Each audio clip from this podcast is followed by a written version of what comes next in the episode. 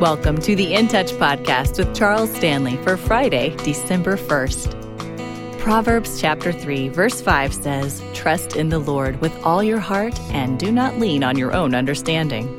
And today's message reminds us that the key to trusting and leaning is knowing God.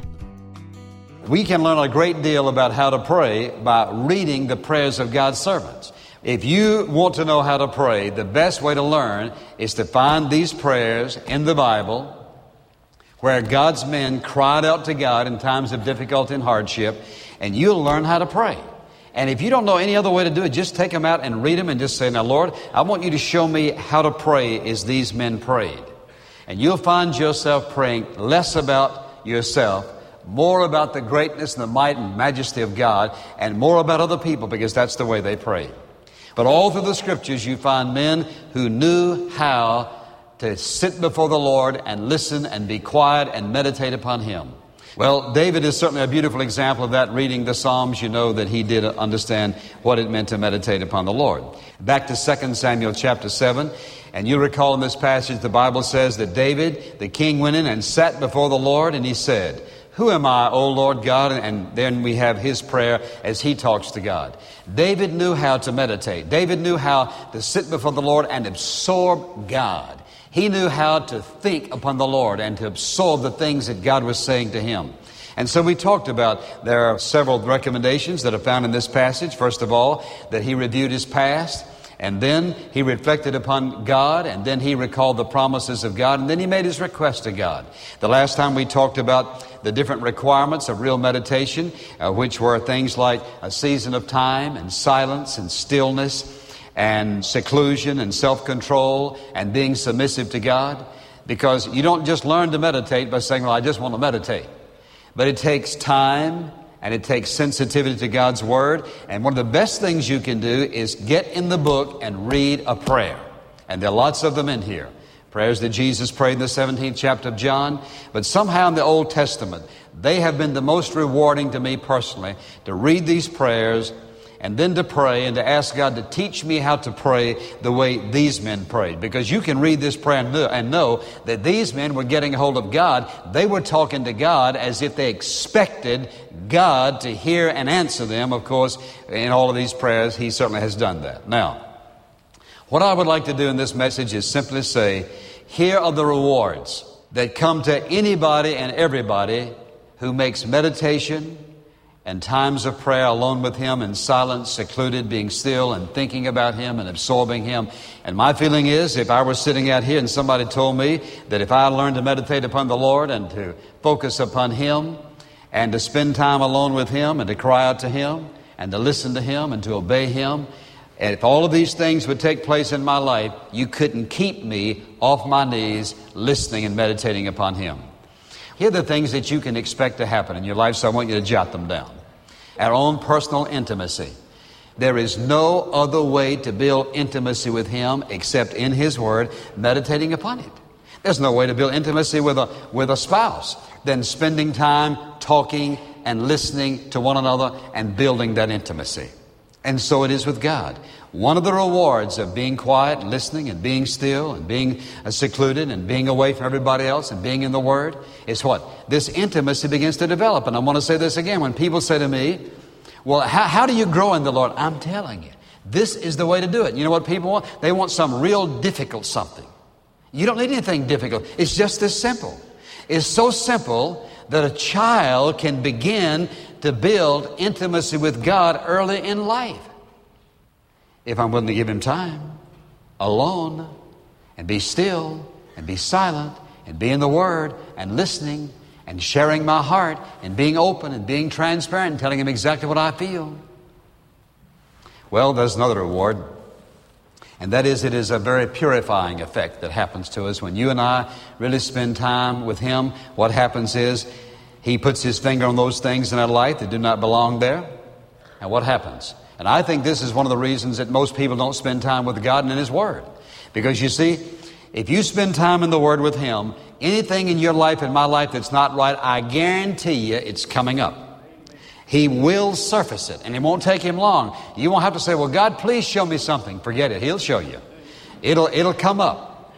And you won't have to wait long. He will surface those things in our life that do not belong there, and He's going to keep on surfacing them because, listen, He wants to get rid of those things that do not belong there. Now, let's think about David for a moment. Here's a man who really and truly loved God. But look at him. He lied.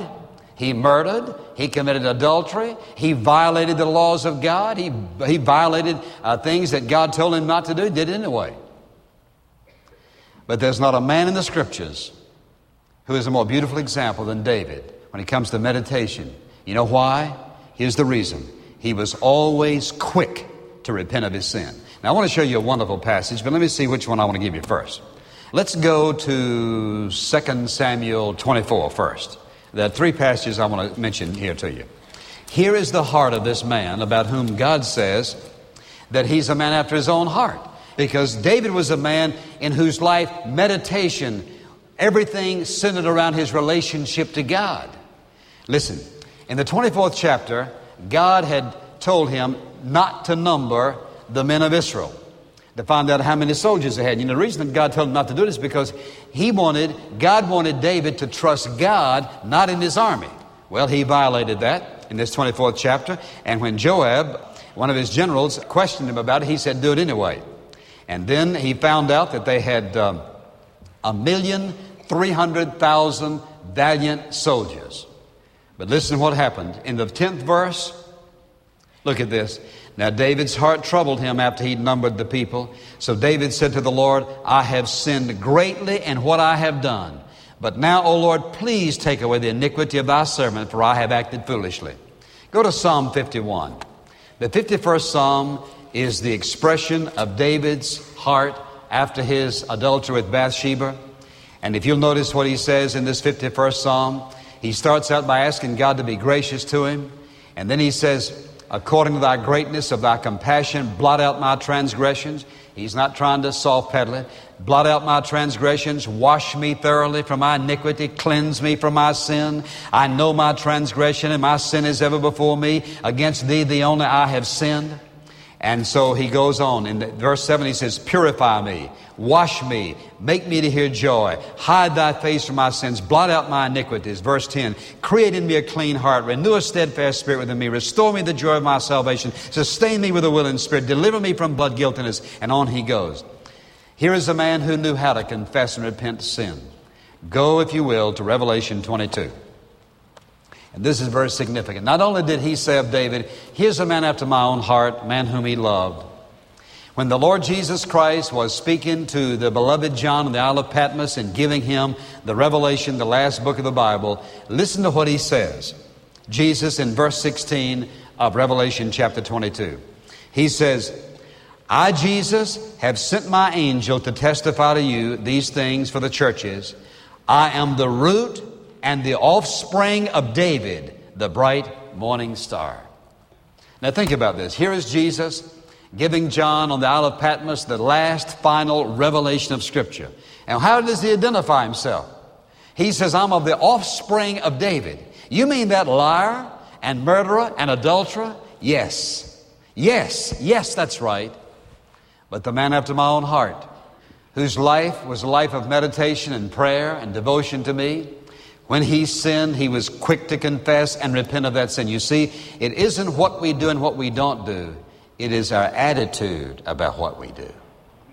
And you see, when you and I are in the Word of God, we will deal with those things that God brings to our heart. And so somebody says, Well, how am I going to know that I'm confessing the right thing? Or and once in a while somebody says, Well, suppose I miss something. You don't have to worry about that. God doesn't miss anything. If you get in the Word, He will bring to your mind and your heart and mind those things that don't belong there. One of the rewards of spending time alone with Him is a pure heart. Then two more, and that's all. Number seven, and that is a passion to obey Him. Friend, let me tell you something. You will never develop a passion to obey God until you learn and are willing to spend time with Him.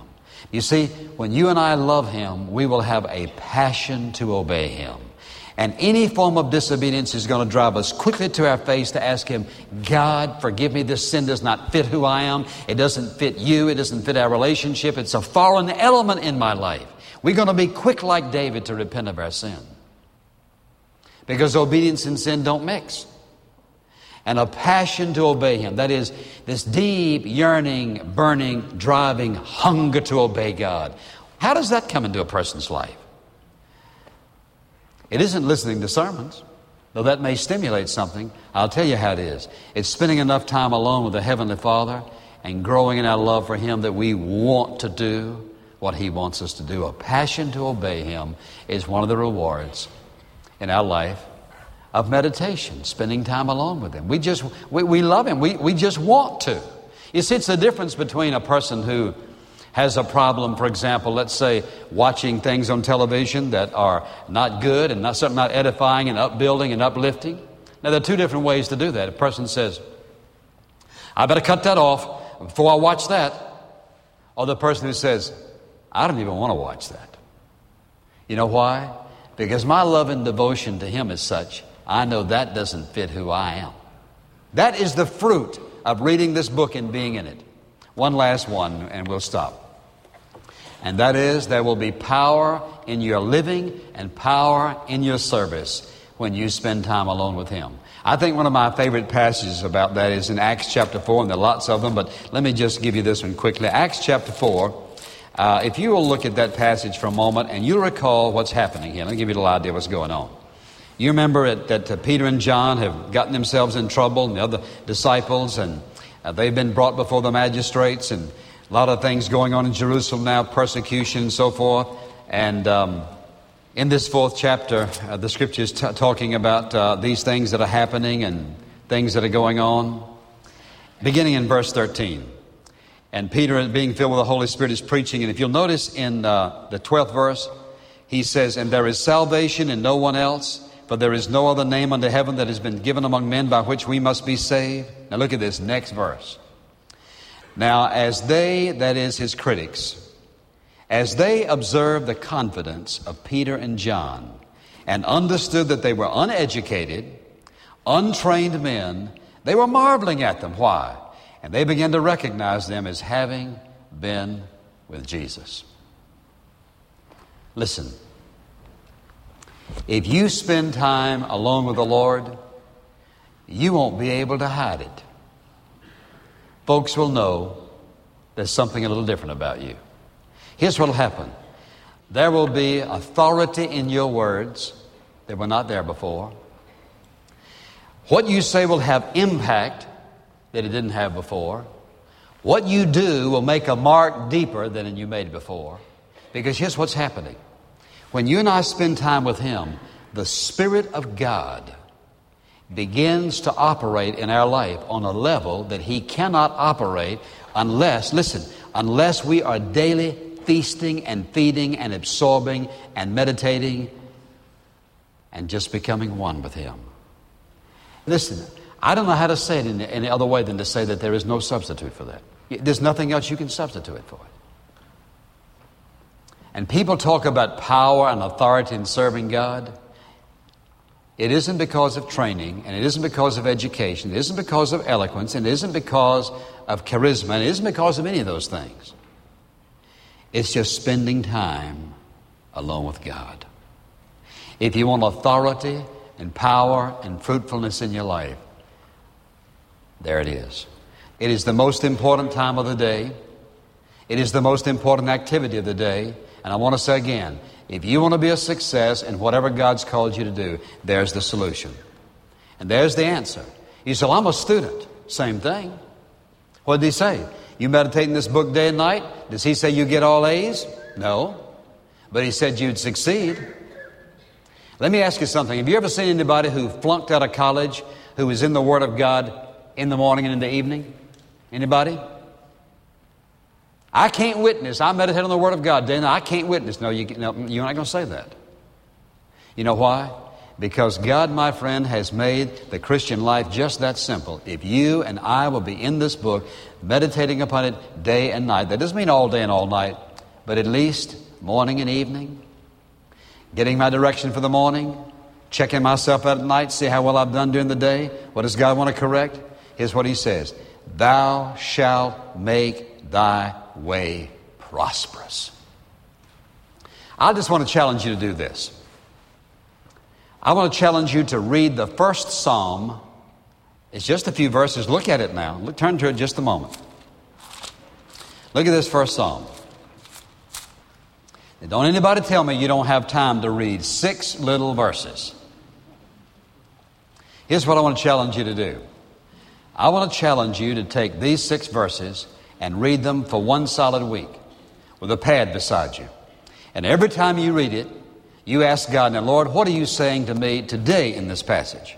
But what I want to challenge you to do is to read it every morning and every evening for one week, seven days. Now, let me just say this. If you really want God to change your life with that psalm, you know how many days you have to read it? 21.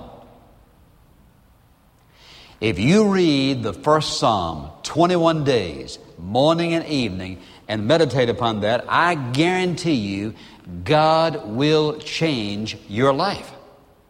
You say, why 21 days? I don't even know. But I can tell you this whatever you do 21 days will transform you. Now, let me ask you how many of you want to be a success? I challenge you, I dare you to try it. For 21 days, in the first psalm, day and night with a pad beside you, asking God to speak to your heart about what that psalm is saying, about business, family, you name it, and see what happens. Now, listen, it's just six verses. I'll tell you what, let's do. We're going to close with this. How blessed is the man who does not walk in the counsel of the wicked, nor stand in the path of sinners, nor sit in the seat of the scoffers. But his delight is in the law of the Lord and in his law he meditates day and night. And he will be like a tree firmly planted by streams of water, which yields its fruit in its season, and its leaf does not wither. And in whatever he does, he prospers. The wicked are not so, but they're like chaff which the wind drives away. Therefore the wicked will not stand in the judgment, nor sinners in the assembly of the righteous. For the Lord knows the way of the righteous, but the way of the wicked will perish. How many of you do not have time to read that? As you read that passage over and over and over again, God will give you understanding and He will show you how to apply that. I challenge you for the first seven days, and then I challenge you to read it twice a day for 21 days and see what happens in your life. Father, we thank you for making it so simple and so plain. And Lord, when we really analyze it, we are absolutely, totally inexcusable. And we confess that to you. And Father, I pray in Jesus' name that every single person here, before they go to bed tonight, either kneel down beside their bed or sit in a chair or whatever they choose to do, read this passage in some translation or maybe more than one and ask you to give them understanding of how to apply that to their life. And Lord, would you just sort of etch it in their mind and heart and bring it to their attention every day that Psalm 1 is the key to their success. And you're sitting on ready waiting to bless those who are willing to meditate upon it in Jesus' name. Amen. Thank you for listening to part two of The Rewards of Meditation. If you'd like to know more about Charles Stanley or In Touch Ministries, stop by intouch.org. This podcast is a presentation of In Touch Ministries, Atlanta, Georgia.